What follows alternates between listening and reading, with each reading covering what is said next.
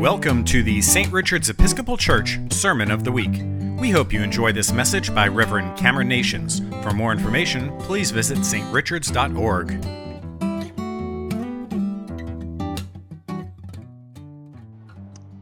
So, this past week, uh, some of you uh, probably saw this news, um, but this past week, the acclaimed author Frederick Buechner died. Have anybody read any of Buechner's stuff? I see some heads nodding. Oh, yes, some, some hands waving, even, yes. Frederick Buechner was a, an excellent, excellent writer, not just of fiction, but also of kind of spiritual reflection and memoir, and uh, he passed away this week. And so, all this week, a quote has been kind of rattling around in my head and my heart um, of Buechner's. It's one that I've used a number of times in sermons, and, um, and that actually has kind of informed the way that I think about vocation and God's call to us. Um, I read actually this book that the quote is from during the discernment process, my discernment process, when I was discerning whether or not ordination was something God was calling me to. And um, the quote actually it comes at the end of this passage i'm about to read you i want to read you the passage and then um, the quotes at the very end that you might notice and even if you haven't read any of buechner's writing you may very well have heard this quote or seen it pop up in a facebook meme or something okay? It's a, it's a pretty famous quote. But so buechner is writing this is from his book wishful thinking a seeker's abc okay? And he it's a, this short little book and in it um, at this point he's talking about vocation, about our callings, about our call stories, and about the way that God calls us to do any number of things in our lives. And so he's talking about this word vocation, and he writes, It comes from the Latin vocare, to call. And it means the work a man is called to do by God. Now, there are all different kinds of voices, Buechner writes, calling you to do all different kinds of work. And the problem is to find out which is the voice of God rather than the voice of society, say, or the superego or self interest.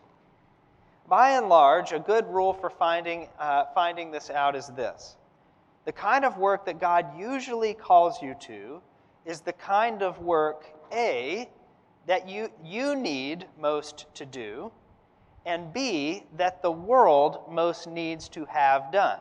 Okay? So these are the two criteria A, that you need mo- the work you need most to do, and B, the work that the world most needs to have done.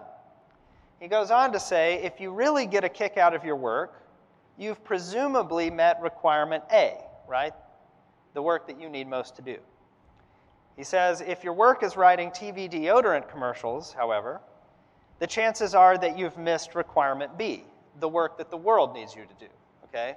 That's a pretty low estimation of deodorant commercial writers, but it's Buechner, okay? It's not me, all right?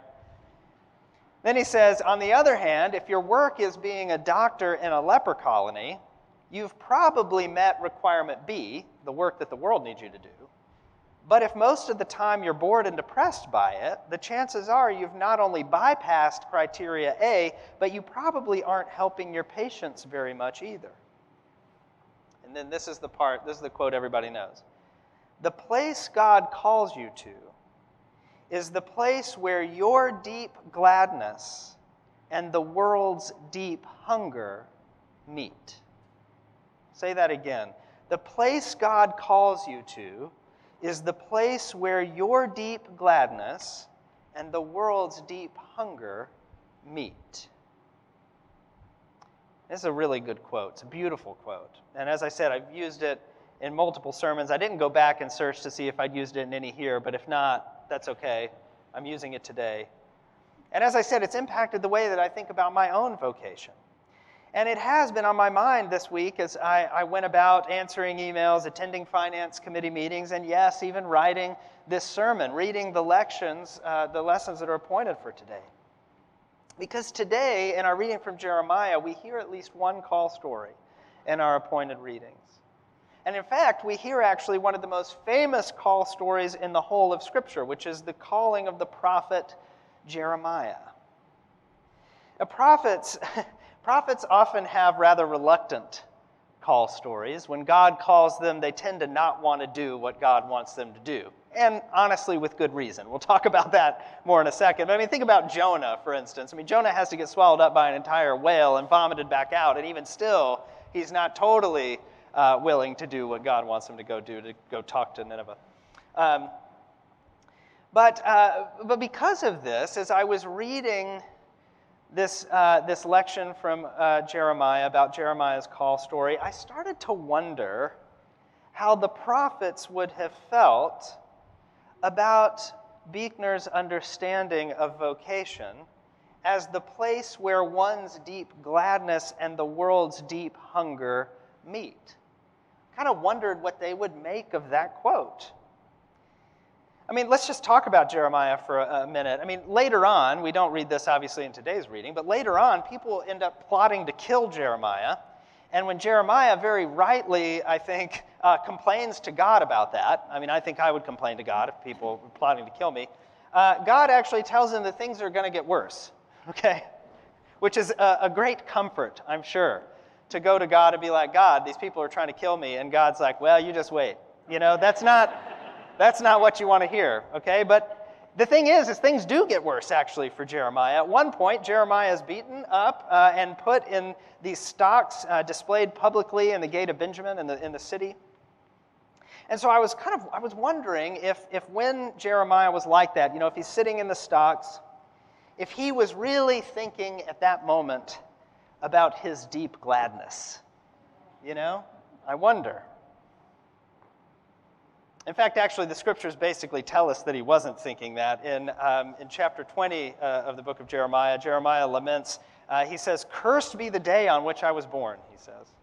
Why did I come forth from the womb to see toil and sorrow and spend my days in shame? He asks. Okay, so yeah, my, my guess is Jeremiah probably wasn't thinking about his deep gladness in that moment. And there are others example, other examples too. We could talk about the prophet Ezekiel, who um, has to perform these various sign uh, acts, these kind of actions, and it's not clear in the text whether he has much choice in this, actually. It seems pretty much like Ezekiel's kind of forced to do these things. He has to lay on his side for a while, and he has to eat uh, fast and eat certain foods, and, and, all of these things are meant to exemplify. Um, uh, in some way or another, uh, a message God wants to mediate about the destruction of Jerusalem and the judgment of the people of Israel. And at one point, Ezekiel's wife even dies in the midst of this, and God tells Ezekiel, You can't mourn her like you normally would mourn her, right? Okay? And, um, and so I'm not sure that Ezekiel probably would have been thinking about his own deep gladness in those moments either, but yet Ezekiel is quite clearly called, called by God for a specific purpose. So I, I want to be clear here that I actually am not trying to poke holes in Buechner's quote. I actually think it's very true. I think Buechner's definition of vocation is right, that uh, our call is in the place where our deep gladness and the needs of the world meet. Like, I, I actually think that's true. I think it's helpful, uh, even. Uh, but in contemplating it this week alongside Jeremiah's call story and kind of thinking about the call stories of the prophets more generally, also made me see that the idea of God's call in our lives is perhaps a bit complicated, isn't it? It reminded me that perhaps our deep gladness should not be read as synonymous with our deep happiness that those two things may not be exactly the same. Kind of like uh, Jesus' discussion of the joys of our hearts, the desires of our hearts, the idea that joy and happiness are not exactly the same thing. Now, the thing about call stories is it isn't just prophets who have them. It isn't just people in the Bible who have them. And actually, each and every one of you in the pews this morning has a call story, whether you feel like you do or not.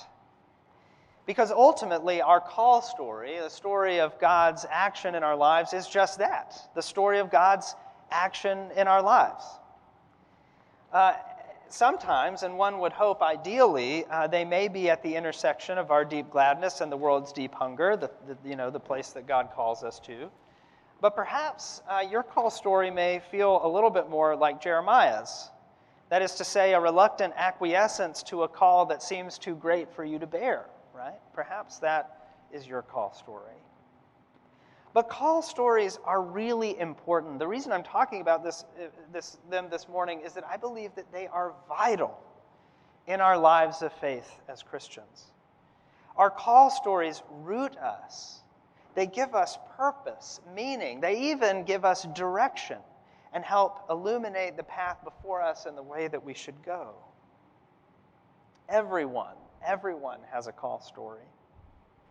Now, even if you don't think that you have a call story, and I imagine there are some of you being like, yeah, I don't know. I don't know what my call story is. I'm not so sure this is true. I want to tell you that you do. Even if you think you don't, you do have a call story.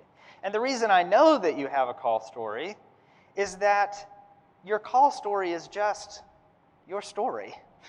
it's your story. If you're sitting here in this church this morning, you have a call story because at the very least, God brought you here to this place and this point, called you here. Your call story is a story of how God brought you to where you are. And in that story, you will find the direction where God wants you to be, the intersection where your deep gladness and the world's hunger meet. Now, perhaps your call story, as I said, looks like Jeremiah's, maybe it doesn't, but that's the thing about call stories is that they are as unique as the person that they belong to. No one's call story is exactly the same because no one's story is exactly the same. Which brings me actually to where I want to end this morning. I want to end with our gospel reading from Luke. Because as I contemplated this idea of God's call, I found myself really wondering a lot about the woman that we read about in the gospel story today. Because the narrative that we see in Luke's gospel for today um, is engineered, it seems, to focus our attention on the exchange between Jesus and the leader of the synagogue, right? There's this, well, let me summarize. I mean, I'm sure we all remember, we just heard it read, but basically what happens is Jesus is in the synagogue on the Sabbath, and there's a woman there who has um, been kind of bent over. She's had this ailment, this, this issue for like 18 years, it says, and she's not been able to be healed. And Jesus heals her on the Sabbath, thus provoking the ire of the leader of the synagogue. And Jesus and the leader of the synagogue have this exchange about is it right for Jesus to have healed this woman on the Sabbath? The Sabbath is meant for rest, not work. And so come back later for healings, the leader of the synagogue says. And Jesus says, no, that's not how it works. And, and okay, so that's, that's the reading. Um, and so the reading seems to really focus on the exchange between Jesus and the leader of the synagogue. And, and in fact, that seems to be where the lesson is for us, right? Such that there is a lesson to take away. It's something about not getting caught up in the rules of our religion, that we reject the heart and spirit of it, you know, something like that, right? That would be sort of the lesson learned there. Um, but I really think it's important that we not elide over the fact that at the heart of this story, at the heart of this exchange between Jesus and the leader of the synagogue, is a woman whose life was absolutely changed by her encounter with Jesus. Like in the midst of this, the reason they have this dispute about work on the Sabbath day is because Jesus heals this woman who had been bent over for 18 years, right? She'd suffered for a long, long time and seeking healing, and then she finally receives it. She's finally able to stand tall, and in so doing, sees the world completely differently because of her encounter with Jesus. And so I have to believe. I mean, we don't know anything else about this woman after this story. You know, she disappears into the background like so many people in the Gospels who Jesus interacts with. But I have to believe that her encounter with Jesus that day in the synagogue became a part of her call story. It became a part of her call story. I imagine her telling it every single chance that she got, right? In the market. And then Jesus healed me after 18 years, and I haven't been the same since. You know, around the fire, by the lake, by the Sea of Galilee, wherever she is, right? She's probably telling people about this incredible encounter she had and the way that God changed her life forever. We don't know what happened, like I said, but perhaps it motivated her to, to live differently. Maybe it motivated her to help others.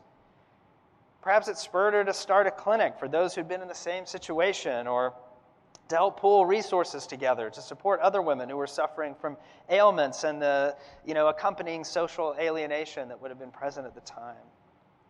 We don't know, but I have to think that it left a mark. I have to think that it left a mark because God always, always leaves a mark. In fact, we see it in our reading from Jeremiah. Uh, in our reading from Jeremiah, uh, God's telling Jeremiah what he's going to do, and it says that uh, he touched Jeremiah's mouth at one point. God touches, touches Jeremiah's mouth. And the word in Hebrew there actually, uh, touched is a little too gentle. It really means something more like struck, like struck Jeremiah's mouth. Leaves a mark, right?